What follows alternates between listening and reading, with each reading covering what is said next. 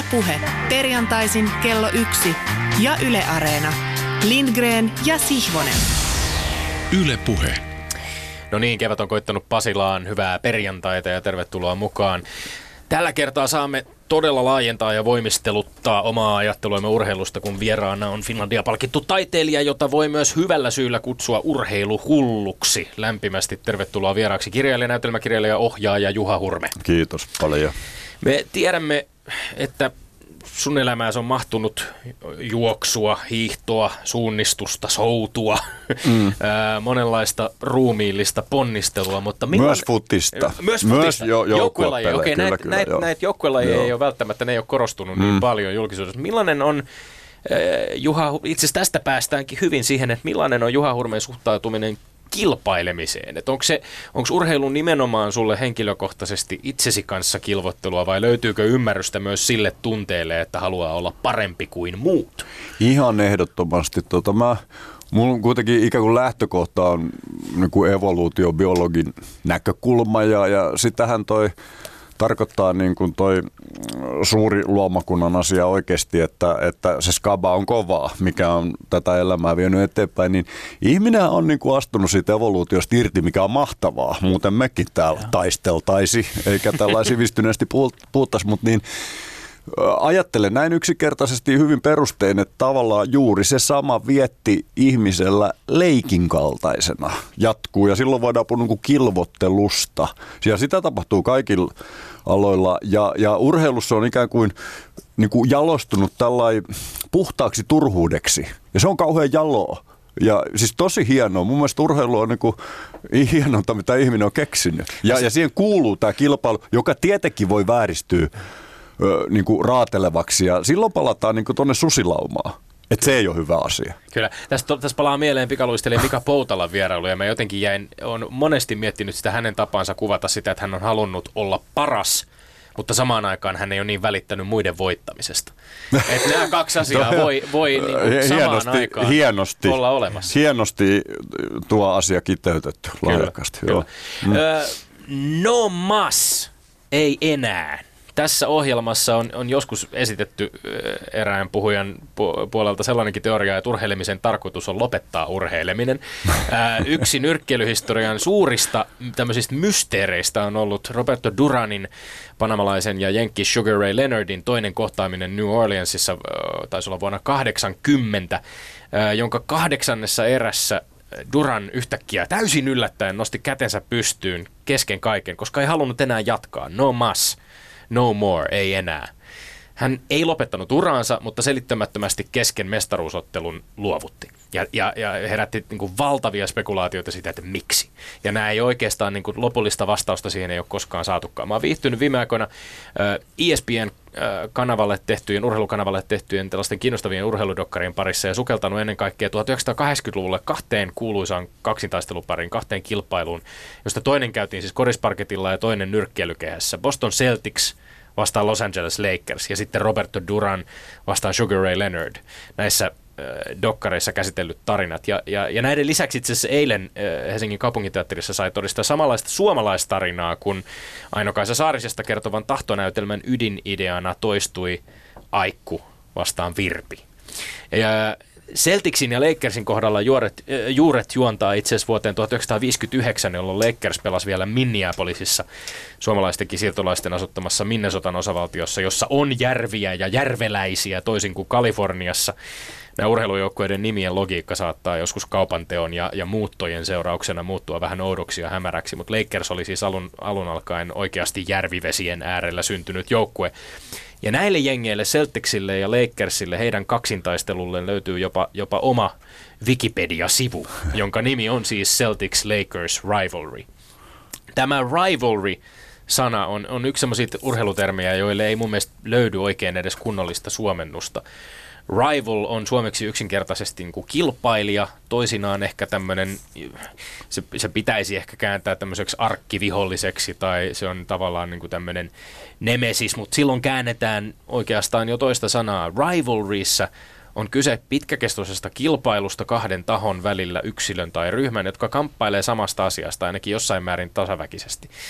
Ja, ja, ja kun kilpailijoita tarkoittavan äh, englanninkielisen rival-sanan juuria haetaan, niin päädytään jonnekin keskiranskan ja latinan äh, rivaalis-sanaan, joka tarkoitti henkilöä, joka juo tai käyttää samaa puroa tai virtaa kuin joku toinen. Eli päädytään Bruce Springsteenia lainaten down to the river.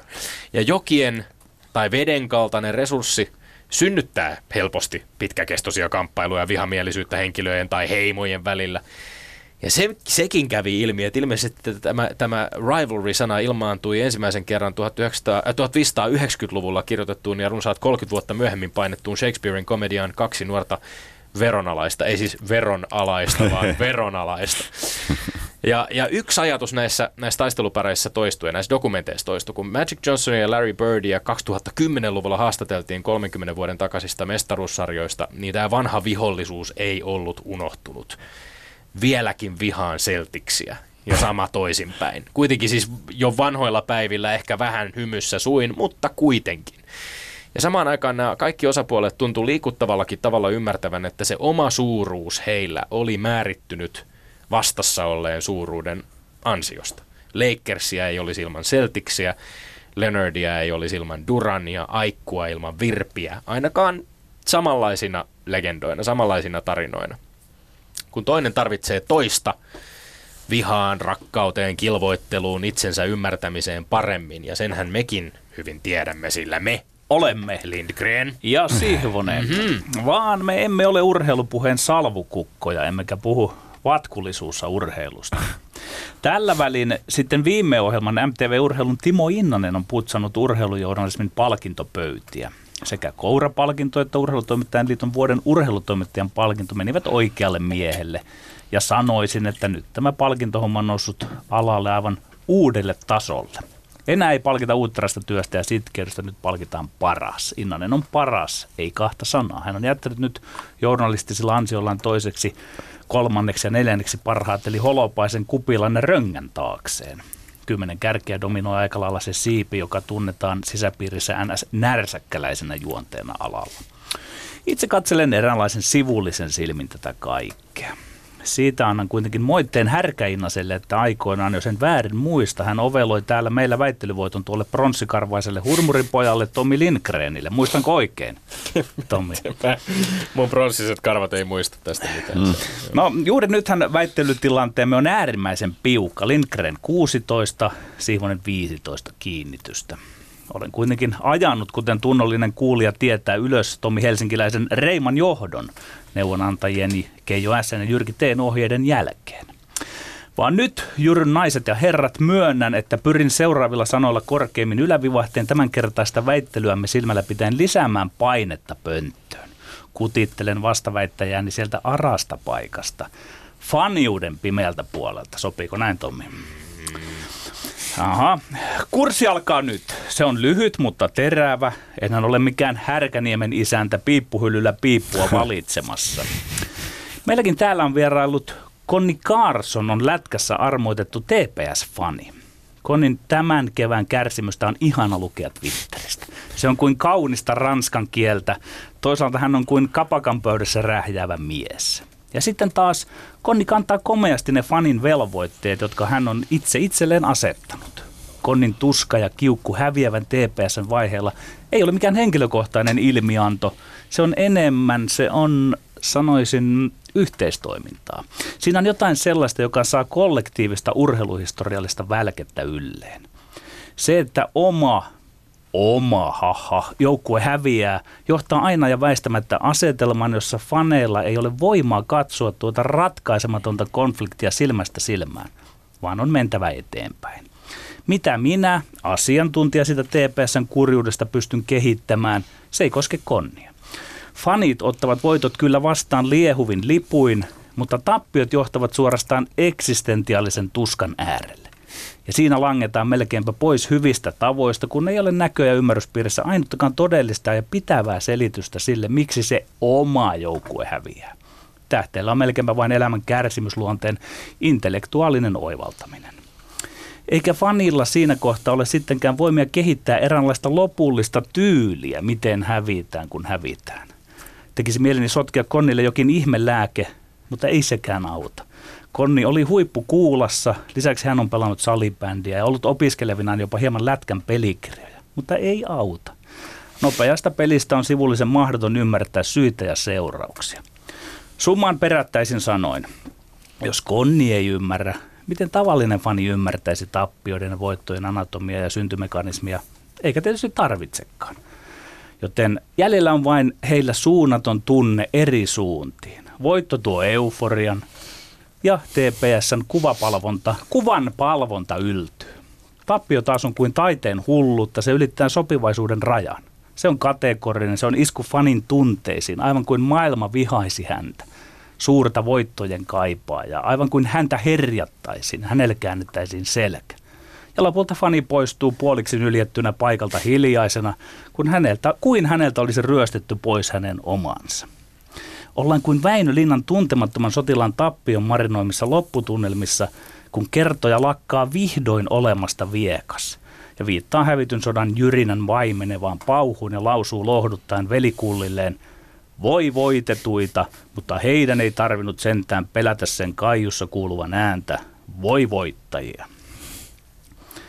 Joo, vaan nyt ehdotan, että tähän sopivaan väliin hieman intämme – se on suuri lysti. Tommi näyttää siellä odottavan jo tulen palavissaan. Mä odotan tulen palavissani, mutta mun on pakko kommentoida myöskin, että onkohan tämä, ensin kaksi asiaa jäi mietityttämään. Se, Konni Carlsonin kärsimystä on ihana lukea, totesit. Sinäkö kun, sattuma, nyt? kun sattumoisin hänen kannattamansa TPS on tappiolla Hämeenlinnan pallokerholle ja sinä olet Hämeenlinnasta kotoisin. Ja voisiko nyt olla niin, että se ei ole pelkästään tällaisen analyytikon nautintoa siitä, että fani kärsii, vaan jotain, jotain vähän syvemmän. Käypäs kysymässä hämeenlinnalaisilta, kun minä olen löylyttänyt sitä HPK. to, toinen, toinen juttu, tämä poikkeuksellisuus siinä, että miten niin kuin tappioita pystytään jotenkin, miten, miten suuri järkytys fanille on tappio. Herra Jumala, Petteri Siivonen, suurin osa ihmisiä, jotka fanittavat tai kannattavat mitä tahansa joukkuetta tässä maailmassa, ovat tottuneet siihen, että melkein aina hävitään todella, todella harvoin voitetaan. Niin ne mennään eteenpäin. Mennään Tietämättä, eteenpäin. että mitä oli tapahtunut. Tästähän voisi yhden väittelyn värkkää mm. meille. Kyllä, mutta nyt tota, näyttäisi, että Juha Hurmekin tanteeraa siinä kuin jo Iivo Niskanen konsanaan lähtövaatteen alla, no. eli on valmis vastaanottamaan nämä meidän 180-sekuntiset haipakkamme. Mm. Minä poika avaan Yleisradiolta sisäisessä postissa saamamme kirjeen ja sieltä seuraavia. Josta kopio on lähetetty myöskin etukäteen mm. Juha Hurmeelle. Mutta... Meidän tietämättämme. no niin, kyllä. selvä. Yksi. Suomen miesten jalkapallomaajoukkueen hyökkäjä Petteri Forsell ilmaisi voimakkaasti pettymystään TV-haastattelussa jäätyään pelaavan kokoonpanon ulkopuolelle karsintaottelussa Italia vastaan. Toimiko Forsell oikein, kyllä vai ei? Kaksi. Sponsor Insightin tuoreen tutkimuksen mukaan elektroninen urheilu on noussut ensimmäistä kertaa kiinnostavimmaksi lajiksi 18-29-vuotiaiden miesten keskuudessa. Onko e-urheilu nousu nuorten miesten suosikkilajiksi haitaksi muulle urheilulle, jopa kansanterveydelle Suomessa? Kyllä vai ei? Ja kolmas.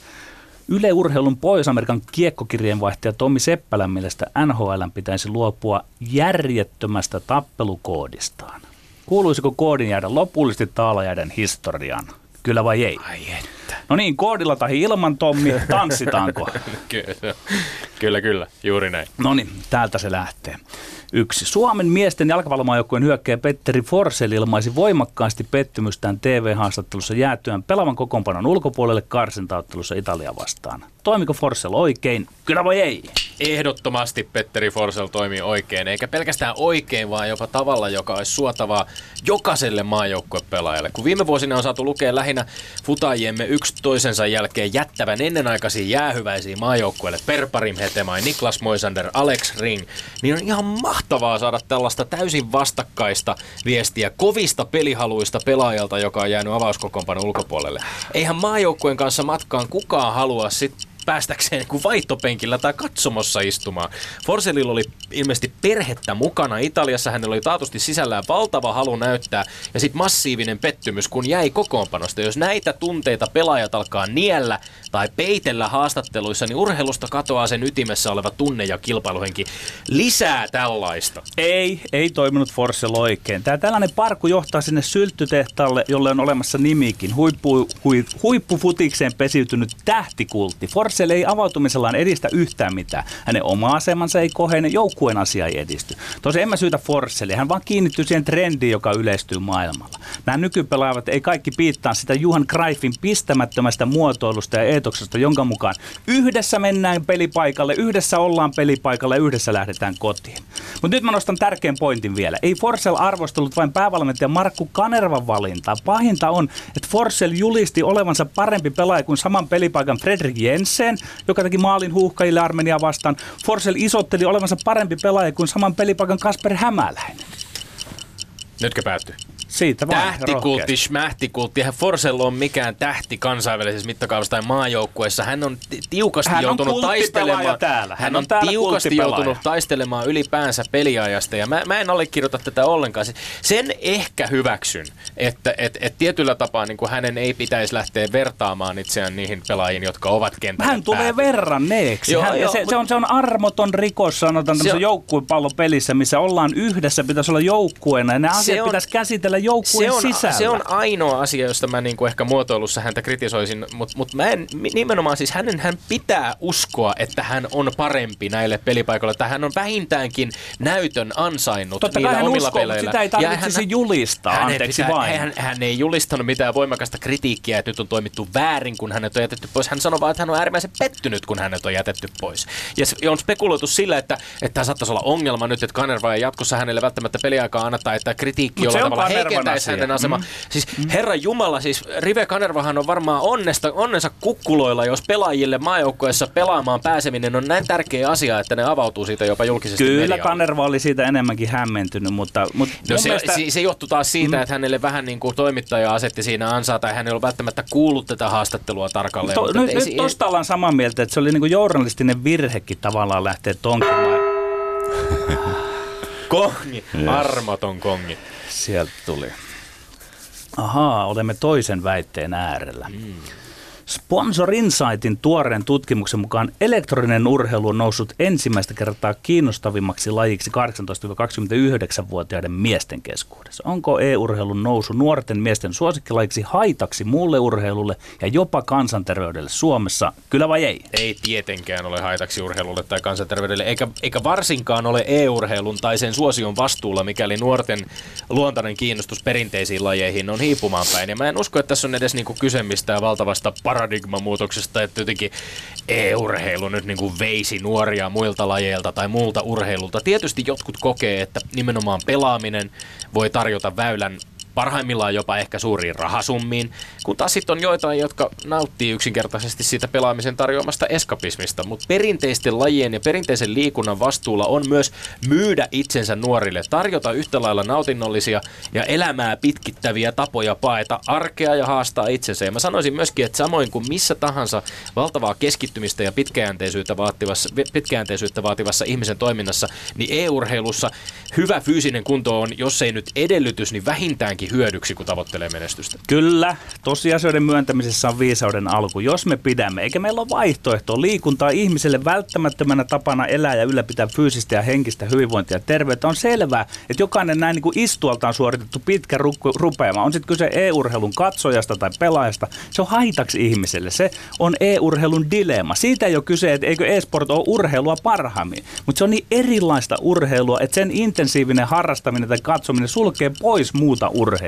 Lätkän pelaaja voi vaihtaa säpään, telinevoimistelusta hyötyä kaikelle muulle urheilulle ja hiihdon tai juoksun katsoja, mitä luultavimmin harrastaa terveytensä pitimiksi hiihtoa tai juoksua, luultavasti molempia. Ja minä haluan tässä nyt olla ratkaisukeskeinen. Jo lapsesta ja nuoresta lähtien tulisi e-urheilun harrastajille, katsojille opettaa, jopa vaatia, että kahta pelattua tai katsottua tuntia kohti pitää liikkua ulkona yksi tunti. Kun on suorittanut tunnin liikuntaa, sillä ostaa kaksi tuntia aikaa pelata tai katsoa e-urheilua. Mahtavaa, tämä oli loistava rakentava ehdotus. Kiitos siitä. Joo. Koska tota, Mut se, että se- me, sehän- me jatketaan tätä parkumista, vaan, mutta sinä et näe Mut sitä niinku jatketaan sitä- kansanterveydellisenä ongelmana ollenkaan. Ei, ei siis niin. oma lukunsa on niinku tutkimukset nuorten liikkumattomuuden lisääntymisestä, eikä niistä voi vetää johtopäätöstä, että pelaaminen tai pelit olisi jotenkin vastuussa siitä. Ei ne Parhaassa, vastuussa. parhaassa tapauksessa nimenomaan voidaan sitä. yhdistää. Jos sä oot mm. nähnyt, mun mielestä nämä niinku mielikuvat siihen, mikä liittyy e-urheiluun ja liittyy e-urheilun pelaajiin, niin ei oikein niinku vastaa todellisuutta. Jos me katsotaan näitä huippuja, jotka esimerkiksi on haastatteluissa TV-kameroiden edessä, salskeita nuoria miehiä, jotka selvästi myöskin Totta, ymmärtävät sen huiput. liikunnan. Myönnän tämän huiput, mutta entä ne massat? Se on mun mielestä se ongelma siinä, että, että massat En on tiedä, niitä, onko jotka tätä niin istuu perusteellisesti tuntikaupalla. tutkittu. Totta Ei kai sitä istumat, mutta ei se istumatyö nyt ole... arkiajattelun tahansa- keinoin pystyy päättelemään, että näin se on. Ei, mutta jos sä istut pelkästään vuorokauden ympäri ja pelaat, niin ei silloin, en usko, että se pelaaminen välttämättä edes sujuu kauhean hyvin. Ja kyllä siinä tarvitaan myöskin sitä fyysistä haastamista, Kyllä tarvitaan ja näin, ja näin se on juuri huippujen osalta, mutta mä oon huolestunut siitä massasta sitten, koska, koska heillä ei ole semmoinen, että se kokonaispaketti tähtää sinne Ja absoluuttiselle samaan huipulle. aikaan... Siinä, Yhteiset. otetaan täältä tuo nyt kolmas väite tuolta kuoresta vielä esiin. Se kuuluu. Yle Urheilun Pohjois-Amerikan kiekkokirjeenvaihtaja Tommi Seppälän mielestä NHL pitäisi luopua järjettömästä tappelukoodistaan. Kuuluisiko koodin lopullisesti taalajaiden historiaan, kyllä vai ei? kivikautinen, täysin järjetön, väkivaltainen ja aivovammoja aiheuttava tappelukulttuuri, jota mafiatyyppisellä romantisoinnilla jotkut juntit vielä kutsuvat koodiksi. Ne pitäisi todellakin passittaa historiaan. Siis missään toisessa palvelulajissa ei tällaista ole.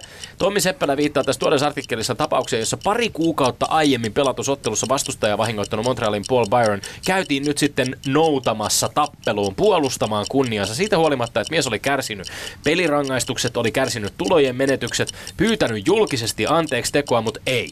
Nyt verta janoavan NRin piti saada tämmöinen naurettava sirkusnäytelmä, jossa vielä päätä pidempi Floridan Mackenzie Weger kosti tämän teon lyömällä Byronia päähän. Ja seurauksena lainausmerkeissä pommin varma aivotärähdys, kuten Seppälä kirjoittaa, on häpeäksi hienolle, paljon taitoa ja taktisia hienouksia sisältävälle lajille, että sitä halutaan tuhota sisältäpäin tällä tavalla edelleen. Ihmisiä ja pelaajia täysin turhaan vahingoittamalla. Ei, ei missään nimessä. Jos koodi jäisi pois, se tarkoittaisi jääkiekkoilun muuttumista aivan liian vaaralliseksi lajiksi pelaajille. Mä avaan nyt lisää, mitä se koodi oikein muuten on. Se on sitä, että pelaajat välittävät toisistaan ja itsestään. Koodi on ymmärretty väärin, jos se nähdään vaan niin tappelemisena.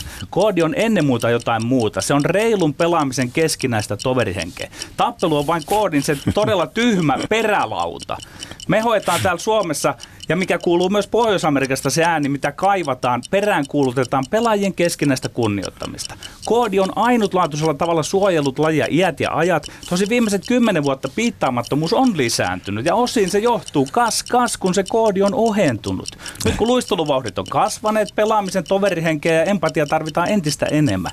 Pelaa niin, miten toivot sinuakin vastaan pelattavan. Toveri, kuuletko kuinka tuomariikin nauraskelee täällä sun toverihengelle ja empatialle? Tää on siis, tää on, Petteri, tää on täyttä roskaa, että väkivaltaan päätyvät välienselvittelyt olisi jotain välittämistä. Kerro tää niille Minä- aivovammoista kärsiville vuosikymmeniä vaikkapa poliiseis, poliiseina liigassa toimineille pelaajille. Mi- tai minä- siis kerro se niille, joilla vielä henki pihisee. Minä vastasin hieman ironisesti sinulle, joka ymmärrät tämän puusilmäisen yksisilmäisesti. Nimittäin eihän NHL halua verta, ei NHL verta janoa, ei sitä lajia tuhota sisältäpäin. Päinvastoin on tapahtunut valtavan paljon hyviä asioita, mutta se koko koodi, sitä ei voi kokonaan unohtaa, koska oikeasti siinä halutaan sitä, että ei tehdä, ei tule Niin tästä, olisi, ylilyöntejä. niin tästä olisi kiinnostavaa nähdä Ymmärrätkö oikeasti jotain tämän? tutkimusdataa tai kysymy, kys, kyselyitä esimerkiksi, että mitä pelaajat ovat mieltä tai mitä valmentajat ovat mieltä. Mä tiedän, että siellä on tiettyjä valmentajia, jotka ovat edelleen sitä mieltä, että esimerkiksi Winnipegin äh, Paul Maurice, joka, jota oli tässä jutussakin viitattiin häneen, että jotka puolustaa sitä.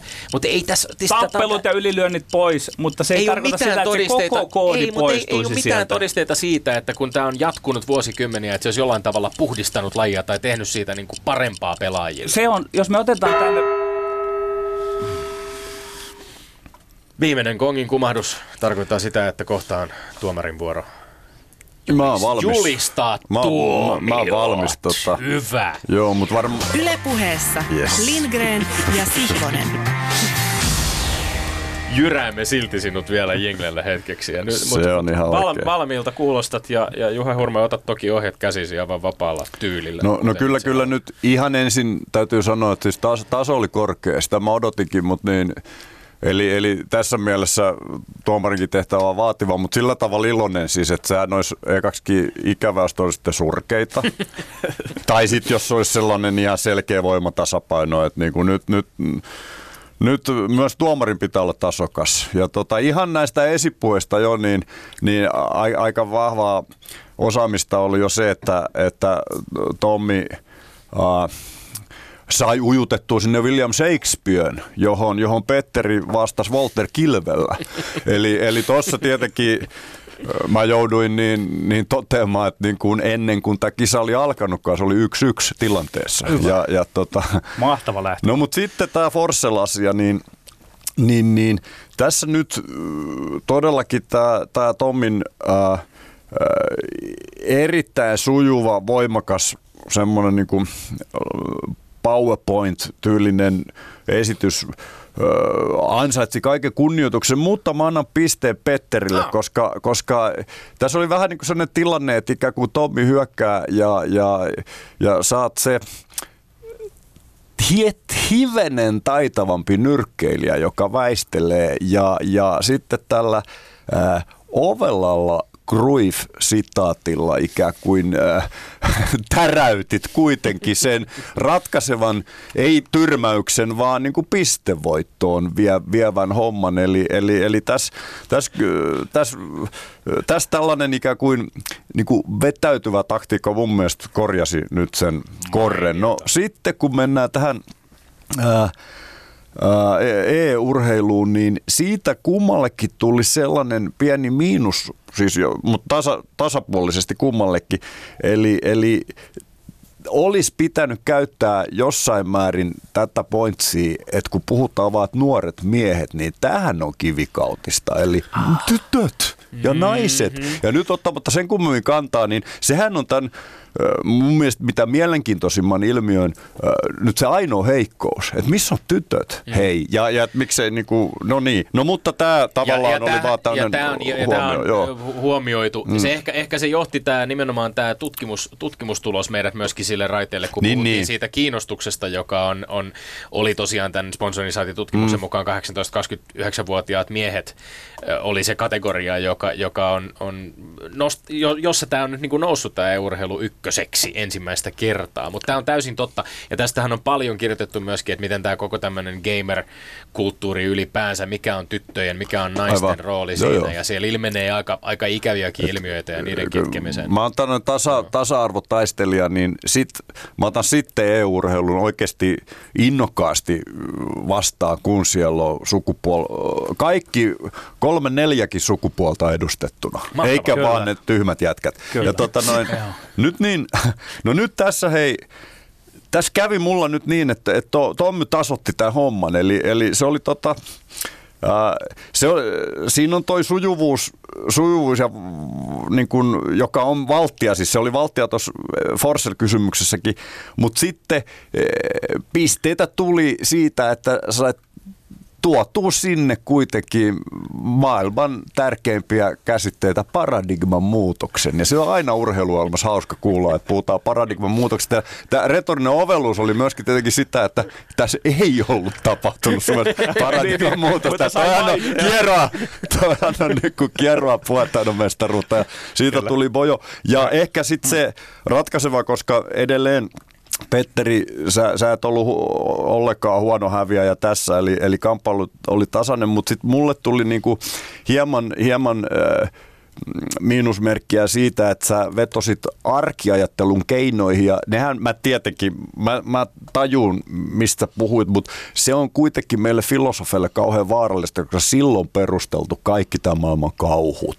Et, et, näinhän, maalais, näin on ennenkin tehty, maalaisjärkisesti tämä tajutaan, niin sillä niin kuin saadaan kyllä kaikki tuhottuu. Niin, niin se, se on, paradigma voitti nyt arkiajattelun kyllä, keinot. Kyllä. Ja Hyvä tilanne sitä. oli siis yksi, yksi. yksi. Ai, ai, ai, ennen, ai, ennen ja tämä NHL-tappelu nyt, nyt tota noin, on, on nyt se ratkaiseva kysymys. Ja, ja nythän on näin, että Tommy puhuu pelkkää järkeä ja suoraan ja näin. Ja hävisi sen tähden tämän kissan, koska eihän tässä niinku jä, tuomari mieti järkipuhetta, vaan tota, siitä, ja sä tulkitit vielä tuomarin naurun ja jälkiseltyys väärin, koska tuomari nauro mieli hyvästä niin kuin hyvän taiteen äärellä, äärellä tämmöisiä äänädyksiä pääsee, koska toi Petterin täysin niin kuin sairaaloiset taitava vatkaus ja, ja, ja tämän, tämmöisen niin kuin melko brutaali ilmiön kääntäminen niin kuin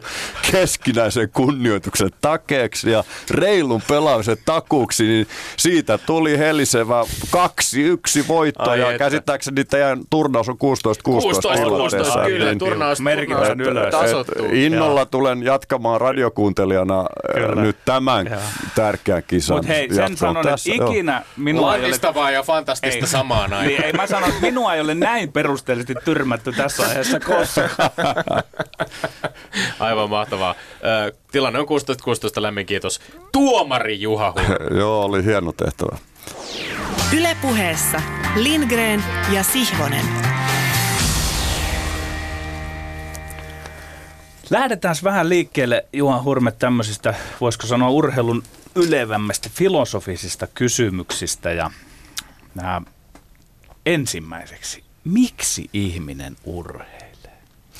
No siinä on varmaan ihan päällimmäinen seikka se, että meillähän on savanniapinan keho ja biologia. Eli, eli toi, se, se, että semmoisia me oltiin kaksi, kolme miljoonaa vuotta sitten, niin sehän tarkoittaa, että tavallaan siinä biologiassa ei ole hirveästi tapahtunut mitään. Mm-hmm. Ja, ja, ja se, se liikkuminen silloin, sehän on aika pitkälle selitetty, että miksi tämä meidän apinalajimme lähti niin kuin älyllisesti keulimaan, että, että niin, uh, ne oli niin kusessa.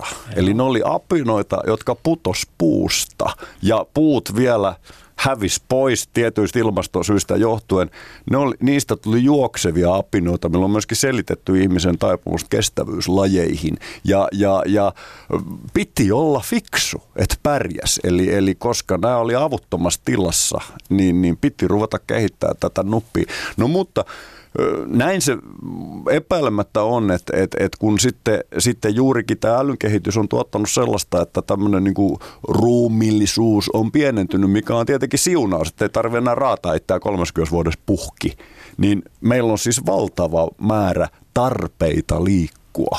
Eli tämä on ihan toinen puhdas mun mielestä se syy, miksi melkein kaikilla meistä on tarve liikkua, jos, jos niin kuin on semmoinen keho sattunut itselleen siunautumaan, että on se mahdollisuus.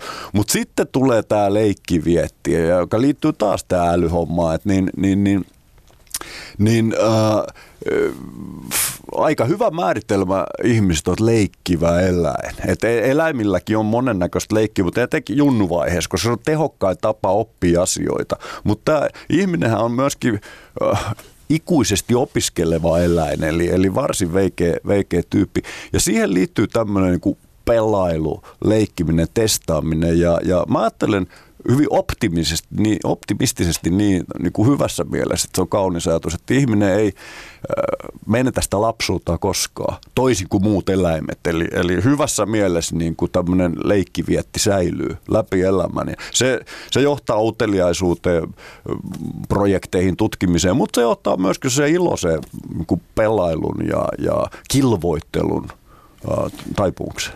Homo ludens, leik, mm. leikkivä ihminen. Se, se, siitä, siitä tavallaan niin kuin jo, ehkä, ehkä tästä päästään nyt, jos ajatellaan, että tämä tar, nämä tarpeet syntyy hyvin pitkälti, sit tullaan, mennään miljoonien vuosien taakse ja mennään elonjäämiskamppailuun ja siihen, miten meidät on ylipäänsä niin kuin rakennettu mm. alun alkaen. Mutta sitten jos ajatellaan taas tätä niin kun nykypäivän äh, kilvoittelua ja, ja kilpaurheilua tai huippuurheilua, niin siinä on, ollaan sitten kuitenkin liikkeellä aika usein enemmänkin niin kuin otsa, otsakurtussa, eikä välttämättä nyt niin kauhean iloisella mielellä.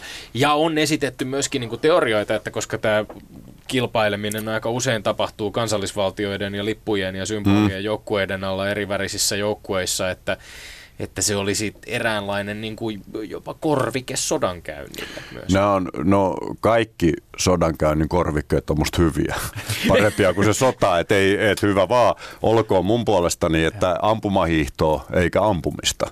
Et niin siihen, mä luin tänään jostain vittu hyppymiinasta, niin, niin, niin mun mielestä on paljon kivempaa lukea ampuma Kaisa Mäkäräisen pummeista kuin siitä hyppymiinasta, jolle jotkut hurraa suomalainen mahtava valmiste. Niin, tota, niin et si, siinä mielessä niin kuin, äh, saa olla sitäkin. Mutta hei, totta kai mitä sanoit, niin nämä on, nämä on vakavia ilmiöitä, mutta sitten ei liian vakavia. Eli, eli äh, koska sitä DDR ei enää ole, niin aika pitkälle kuitenkin urheilu perustuu siihen, se valinta äh, vapaaehtoisuuteen. Tiedän, että aina ei ole näin, mutta kumminkin. Ja, ja, äh, ja sitten ilo on säilynyt vähintäänkin meillä katsojilla.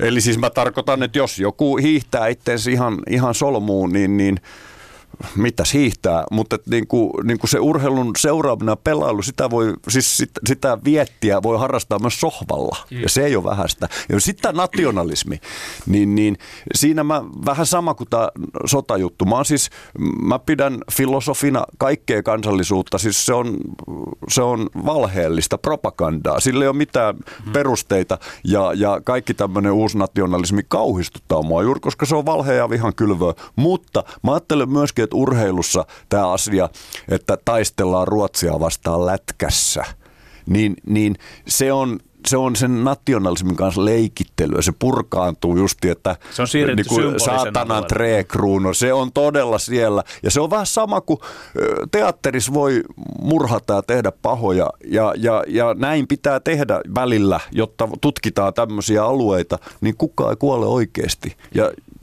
sama, sama, samaa hyvää nationalismia voi olla urheilussa, niin kuin purkautuu tämmöiset asiat. Mutta se voi kääntyä tietenkin myrkylliseksi niin, että urheilu synnyttää nationalistista vihaa, joka purkautuu tekoina. Siinä en ole mukana. Kukaan ei kuole oikeasti kentillä. Mutta entä sitten kun tullaan siihen, siihen, että kun näitä näytelmiä järjestetään, näitä kilpailuja järjestetään ja meillä on edessä – Katarin MM-kisat jalkapallossa tai, tai Riossa raivataan slummeja, jotta saadaan niin kuin siellä olympialaiset mm. järjestetty. Onko sulla mitään hankaluutta, vaikeutta, pistoa sydämessä siinä, että jos telkkarin äärelle asettuu katsomaan futismatsia tai, tai, tota, tai 10 000 metrin juoksua ja sitten on tällaisia niin kuin ilmiöitä siinä ympärillä, että valtavat rahasummat liikkuu ja ihmiselämä on aika usein aika arvoton ja, ja voimaton, ainakin köyhien ihmisten elämät siinä no, tilanteessa. No, nuo on rikoksia. Siis ei, ei, ei siitä pääse mihinkään.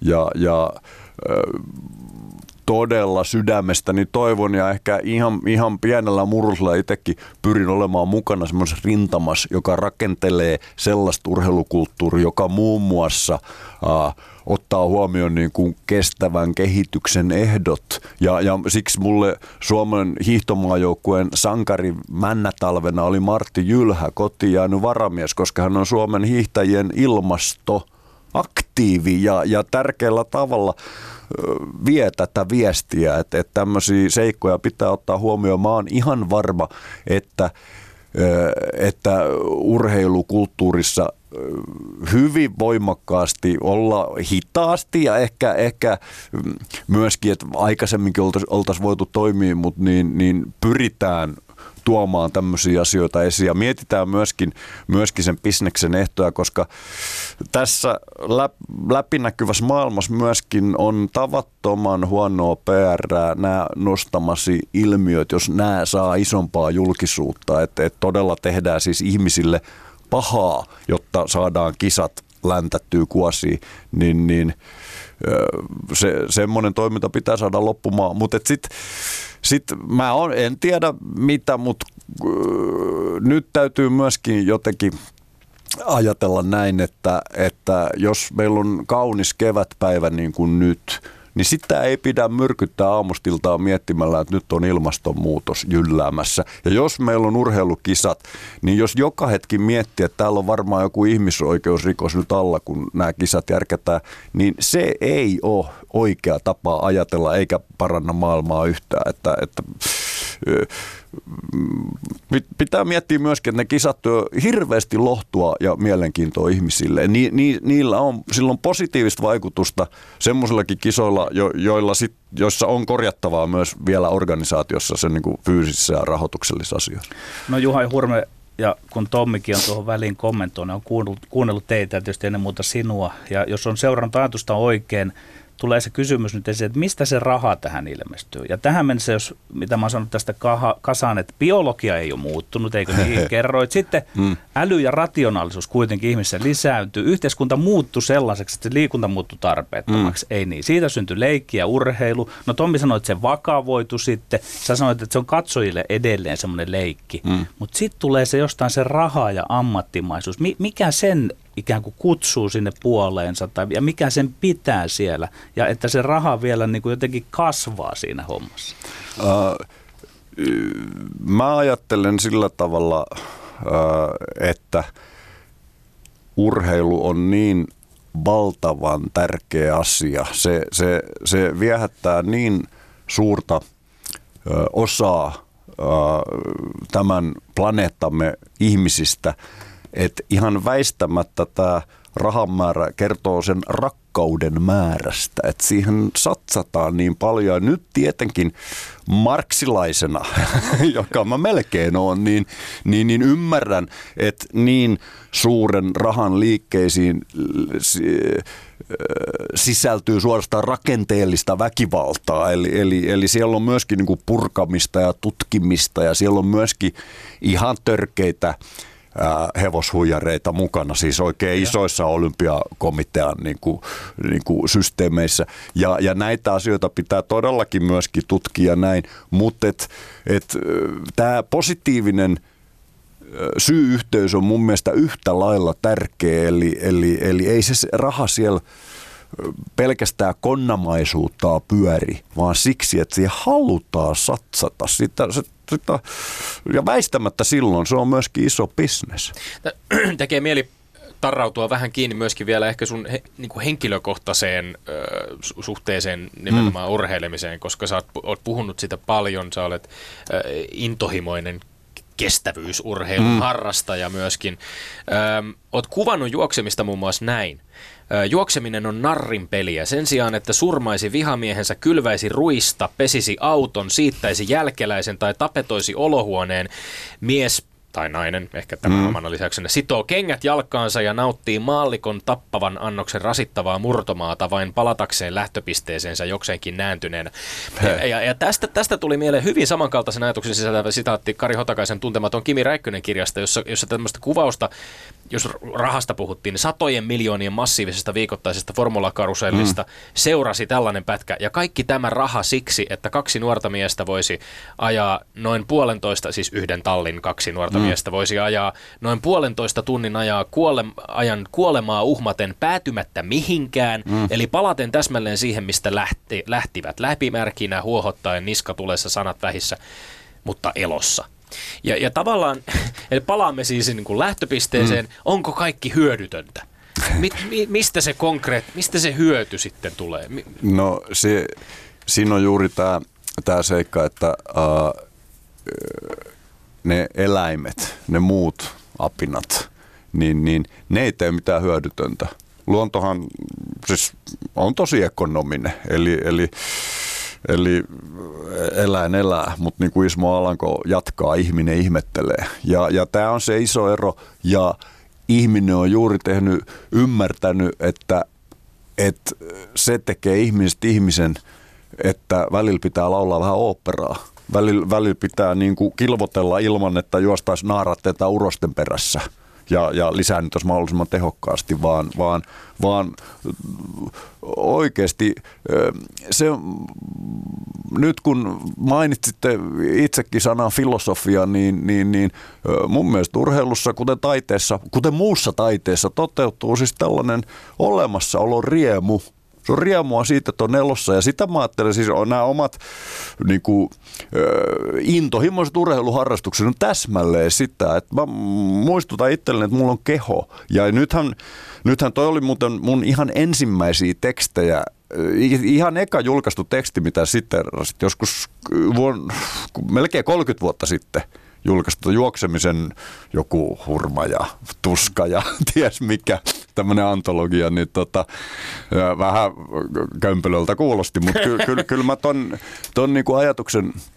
uh, hyväksyn, mut, mutta uh, tuohon pitää lisätä, mitä sä siterasit, että niin toihan juuri se se väsymyksen jonkunnäköinen tuskallisuus vaikka pitkässä juoksusuorituksessa, niin se korvaus on niin moninkertainen se hyvän olon tunne jo, jo sen juoksun aikana suurilta osin, mutta ennen kaikkea sen jälkeen. Että siinähän siis voidaan puhua hedonismista ja nautintohakuisuudesta ja sama liittyy mm. muukin niin kuin, kaikkiin näihin mun moninaisiin urheiluhankkeisiin. Mä siis treenaan kuin kilpaurheilija joka päivä vähintään tunni. Hmm. Ihan vaan siksi, että se on kivaa. Niin, olemassaolo on riemu. M- Joo. Mutta Murakami, joka on kirjoittanut juoksemisesta, on sanonut, että kun juoksen, minun ei tarvitse puhua kenellekään eikä kuunnella ketään.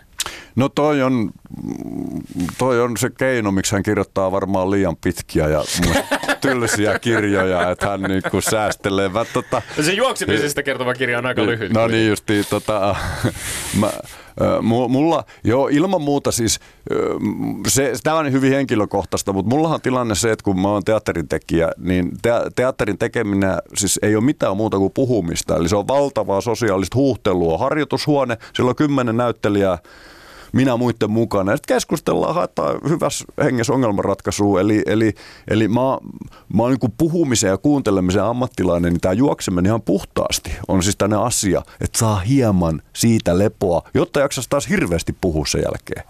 Yle puhe. No Juha Hurme, minkälainen urheilufani sinä olet? Millä silmällä katsot? Elätkö tunteella mukana siinä urheilussa vai oletko enemmän semmoinen analyyttinen seuraaja? Uh, se, mä yritän olla analyyttinen seuraaja, mutta se tunne tulee kyllä sieltä, mutta, mutta aika pienestä lähtien, niin mä huomasin, että ei mulle ole kauhean tärkeää, onko se suomalainen, joka pärjää. Mua, mua, mua viehätti ne tyypit tyypit niin kuin, niin kuin siellä. Ja totta kai siis, mä olin, mä olin viisi vuotta, kun Veikko Kankkonen voitti ekan kerran olympiakultaa, niin musta se oli tosi mahtavaa. Mutta niin, niin, niin, mut mä olin myös iloinen Björn Virkolan menestyksestä, hänen kovimman kilpakumppaninsa. Et, et se ei mene sillä mutta niin, niin se, ne, on niinku, ne on hienoja näytelmiä ja hienoja tarinoita. Sitten ne on kerta kaikkiaan jännää. Eli, eli mä yritän olla analyyttinen, mutta mä en pysty siihen. Eli onko tulkitsenko oikein, että, että urheilu on itsessään jollain tapaa universaalia, mutta sitten on ihmisen konstruoimia kategorioita sitten siihen, että siellä on valtiot tai siellä on seurat tai niin edelleen?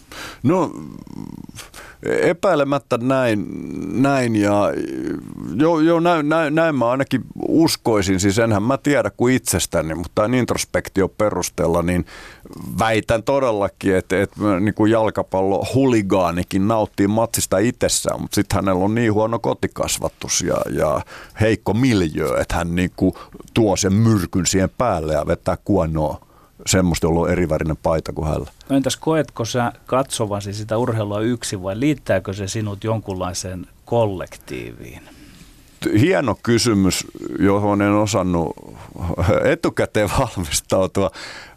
Ehdottomasti vastaan, myönte- siis vastaan niin, että tunnen kuuluvani iso, joko kauhean tietoinen siitä – tel, telkkaria tsiigatessa, että niin, et, et, et meitä on nyt miljoona tai Ja se lisää miljoonaa. sitä Hyvää fiilistä, joo joo, ilman Kienes. muuta. Mm. Se, on, se on aina hyvä muistaa, että, että meitä on 7,5 miljardia. Kaikki ei nyt katso pohjoismaisia hiihtolajeja, mutta niin, mut kuitenkin iso joukko katsoo.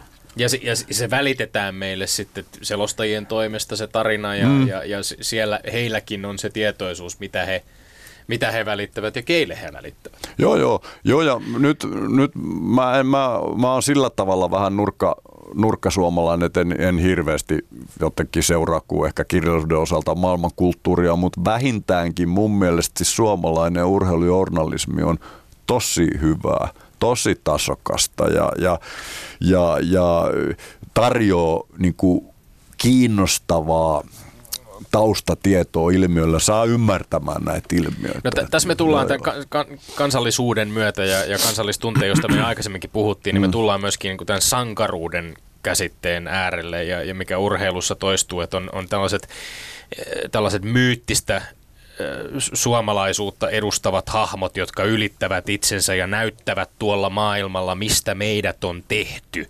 Tai mm. tämä on se jotenkin, mitä me ehkä olemme tottuneet peilaamaan kansakuntana meidän urheilusankareihimme. Mm. On, onko, onko tällaisessa ajattelussa, Juha Hurme, mitään järkeä, koska ei kai niin kuin millään empiirisellä tavalla voi mitata tai, tai väittää suomalaisten olevan sen sitkeämpiä tai taitavampia Hei. tai nopeampia kuin minkään nää, muunkaan Nämä, nämä on myyttejä, mutta myytit ei ole vähäisiä. Ja, myyt, ja, ja tota, mun, mun mielestä tuossa on, on todella pitkät, pitkät syyt. Siis nythän on tämmöinen todella ihmeellinen tämä meidän kielellisen kulttuurihistoria, että tämä kieli, mitä me puhutaan, on, on semmoista molotusta, mitä puhuttiin syvällä nykyisen Venäjän alueella, Uralilla, siellä Volgan mutkassa jopa sen takana 6-7 tuhat vuotta sitten. Ja, ja 2000 vuotta sitten mamut toisen tähän maahan. Ja todella, ja, ja, ja ei niitä ollut paljon, ei ne siis vallottanut tätä maata, mutta tämä Itämeren suomalaiset kielet niin kuin lähesty, ja täällä oli puhuttu vaikka mitään jo sitä ennen 10 000 vuotta, mutta kieli, jotka väisty, väisty pois. Ja, ja, ja tota,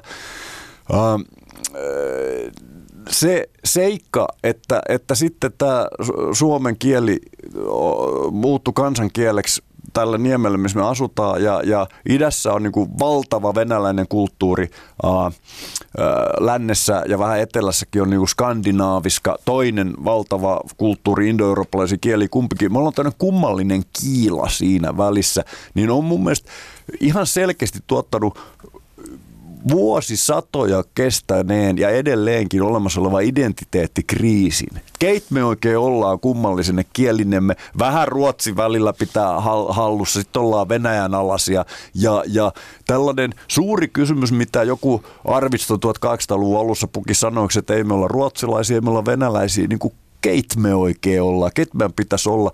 Ja tämä asia jotenkin löysi huiman kanavan sortovuosina, kun urheilusta oli tullut kilpaurheilu. Ja siis se ei, se ei syntynyt silloin Hannes Kolehmaisen hetkellä, että Suomi juostaa maailmankartalla, vaan silloin oli sata, satojen vuosien alemmuuskompleksi siellä takana. Ja nyt löytyi se kanava, se jokin asia. Ja, ja todellakin sitten, sitten, mikä oli ihan huikeet, niin, niin, niin löytyi vielä tämä meidän oma laji hiihto. 20-luvulla tuli, tuli Samoni olympiala, siis olympialaisarvoon, niin, niin tällä ikään kuin menestyksellä sitten, sitten vielä kun Suomi itsenäistyi, niin, niin kuin raivattiin sitä sijaa. Ja, ja se synnytti tämän valtavan myöskin sivistyneen urheilukulttuuri, suomalainen suomenkielinen urheilukirjallisuus. Ihan huikeet sotien välissä kirjoitettu. Martti Jukolot ja nämä muut. Missään muualla maailmassa väitän, ei tämä urheilu otettu niin isosti kuin Suomessa. Ja se heijastuu nykytekijöihinkin. Ja se on me, ja se, kun mä olin pikkupoika, mä olin ihan täynnä tätä lumoa, osaamatta vielä niin kuin analysoida sitä, mutta niin todellakin niin – niin, niin, niin, niin me, urheilu on meille, jossa su, jota suomalaiset itseämme kutsumme, niin paljon isompi asia kuin melkein missään. Siksi mä luulen, että meitä ei oikein ymmärretä muualla. Niin sä sanoit, että heijastuu nykytekijöihin, mutta toisaalta mm. jotenkin tämä mitä me ollaan ehkä tässä ohjelmassa myöskin, kun nykyurheilijoita ja nuoria urheilijoita ollaan usein haastateltu mm. ja juteltu heidän kanssaan, niin useammin tuntuu toistuvan nyt ehkä se ajatus, että, että se mitä he tekevät ei olisikaan yhteistä omaisuutta, vaan että se on, se on he harjoittelevat, he kilpailevat kuule, yksin. Toi on, toi on ihan tervettä, tervettä maailman kansalaisuutta. Omakin tyttäreni iloisesti asuu Lontoossa. Ja, ja on eurooppalaisena ihmisenä harrastaa omaa urheilua eli tanssi, tanssitaidetta. Ja, ja tämä tarkoittaa, että toi on, niinku, tämä on ihan selvä, mutta ää, se ei ole vielä meihin nämä nuoret etevät urheilijat ymmärtää tämän asian ja ehkä myös vähän tervettä itsekyyttä osoittavat, että mä nyt teen tätä omaa urani ja näin. Mutta me, jotka seurataan heitä, ei olla noin eteviä vielä. Me, me otetaan se vanha. Meihin vaikuttaa Pekka Tiilikainen, Martti Jukola ja Paavo Noponen yhä ja, ja, ja se sellainen, sellainen juttu. Ja, ja jossain mielessä niihin junnuihinkin, näihin eteviin edistyksellisiä maailman kansalaisiin, vaikka he itse sitä tiedä, vaikka he toisin väittää. Nämä on niin hitaita asioita muuttumaan. Mainitsit Juha Hurme jo suomalaisen urheilujournalismin ja kehaisit sitä. Ja mm. haluan nyt kysyä sitten, että kumman pitäisi muuttua ja se oman kumman pitäisi muuttua. Mä olen nimittäin aika tarkasti lukenut myös teatterikritiikkejä ja otetaan mm. siihen rinnalle sitten urheiluaiheinen kritiikki. Ja mm. siinä on sellainen ero, että urheilun piirissä käydään valmentajalta itseltään sitten kysymässä. Hän saa esiintyä omassa asiassaan, mutta siellä teillä toi ohjaajalta ei tulla kysymään, että että miksi ja näin, niin, niin miten sinä tämän koet? Että haluaisitko sinä, että sinulta kysyttäisiin, että saisit selitellä parhaimpäin pois sitä, koska sitähän urheilujournalismi jossain määrin on. Hyvä, hyvä verranto ja, ja hauska.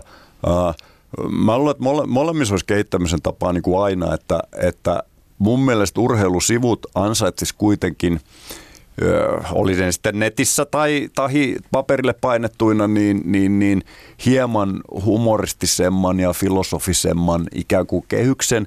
Ja sitten taas edelleenkin mun mielestä pitkälle niin kuin taide, kulttuurijournalismi on turhan vakavaa. Eli tavallaan sellainen rillumareasenne olisi välillä kauhean terveellinen ja, ja, ja myöskin niin kuin vaikka niin, että jos nyt teatterikritiikistä puhutaan, niin sitä voisi kirjoittaa niin tuhannella tavalla ja sitä kuitenkin kirjoittaa yhdellä tavalla. Joskus voisi kysyä ohjaajalta, että mitä sä tästä tykkäät ja rakentaa tämmöinen kuva. Mitä sä itse tästä sanot? Ja, ja niin kuin irrotella sitä muotoa. Et niin, niin, niin. Mutta, mutta multa ei valitettavasti kysytä. Mulla olisi kyllä neuvoja moneen asiaan. Näistä kulttuurin ja urheilun leireistä tekee mieli kysyä myöskin, että tuntuu siltä, että tänä päivänä ruumis ja sielu tai ainakin niitä palvovat kulttuurit on aika vahvasti jakaantunut eri leireihin. Enkä, enkä edes tarkoita sitä, etteikö niin kuin taiteilijat arvostaisi vaikkapa tai, tai vaalisi omaa kehollisuuttaan, vaan enemmänkin sitä, että kulttuuri ja urheilu tappelee samoista määrärahoista osittain. Ja jos tarkastellaan jotain tiettyjä taiteilijapiirejä ja sitten taas toisaalta niin kuin mietitään mm. jäähallien maailmaa tai mm. futiskenttien maailmaa, niin ehkä niin sanotun sivistyneistön puolella ei kuitenkaan kauhean herkästi ajatella, että urheilijat olisivat luonteeltaan kovin sivistyneitä. No ei, eipä todellakaan. Ja, ja jotkut urheilijat ja jotkut aikakaudet on antanut tähän syytäkin, mutta ei niin paljon missään nimessä syytä. Että, että, koska mä, mä tavallaan nyt kuitenkin virallisesti kuulun tähän, tähän kulttuuri- ja taide piiriin, niin, niin, niin olen kokenut hy- hyvin suurta yksinäisyyttä siellä, koska mä diggailen urheilu ihan täysin ja ihan siis hyvin perustein ajattelen niin, että taide ja urheilu on sama asia. No sama asia, samankaltaista niin kuin turhuuden tekemistä, joka on sitten kaikkein olennaisin ihmisyyttä, joka pitää meidät ihmisinä ja niin kuin sa- samantapaista kilvottelu. Ehkä lähimmäs, mä oon tässä päässyt, mä oon viisi vuotta pyörittänyt tunturiteatteriin sillä idealla, että, että me, jotka ollaan tehty sitä, ollaan jouduttu valtaa kahden viikon tunturivaalus ääriolosuhteissa ja jokainen katsoja, joka näkee sen pienen esityksen, joutuu tekemään viikon vaelluksen. Ja, ja ja se on tuntunut kauhean hyvältä. Ja, ja hienosti siellä katsojat on ollut kahta lajia vaeltajia, eli urheilijoita, jotka ei ikinä ollut käynyt teatterissa ennen, tai sitten kulttuurityyppejä, jotka ekan kerran elämässä urheilee. Ja tämä on ollut musta kiva saavutus, että sotkee tota. Juha Hurme, tämäkin on tuntunut valtavan hyvältä. Lämmin kiitos vierailusta. Kiitti. Ja sitten Tommi Lindgrenin maineikkaat urheiluterveiset. Lähtevät Suomen Emma Kimiläiselle, joka ajaa toukokuussa alkavassa uudessa W-Series formulasarjassa Formula 3. Hän oli 18 parhaan kuljettajan joukossa, jotka läpäisivät pelkästään naisille tarkoitetun formulasarjan karsinnat. Ehkä jonain päivänä vielä F1 nähdään, että se lasikatto murtuu. Me olemme Lindgren ja Siivonen, pysykää tyylikkäin. Kansi kiinni ja kuulemiin.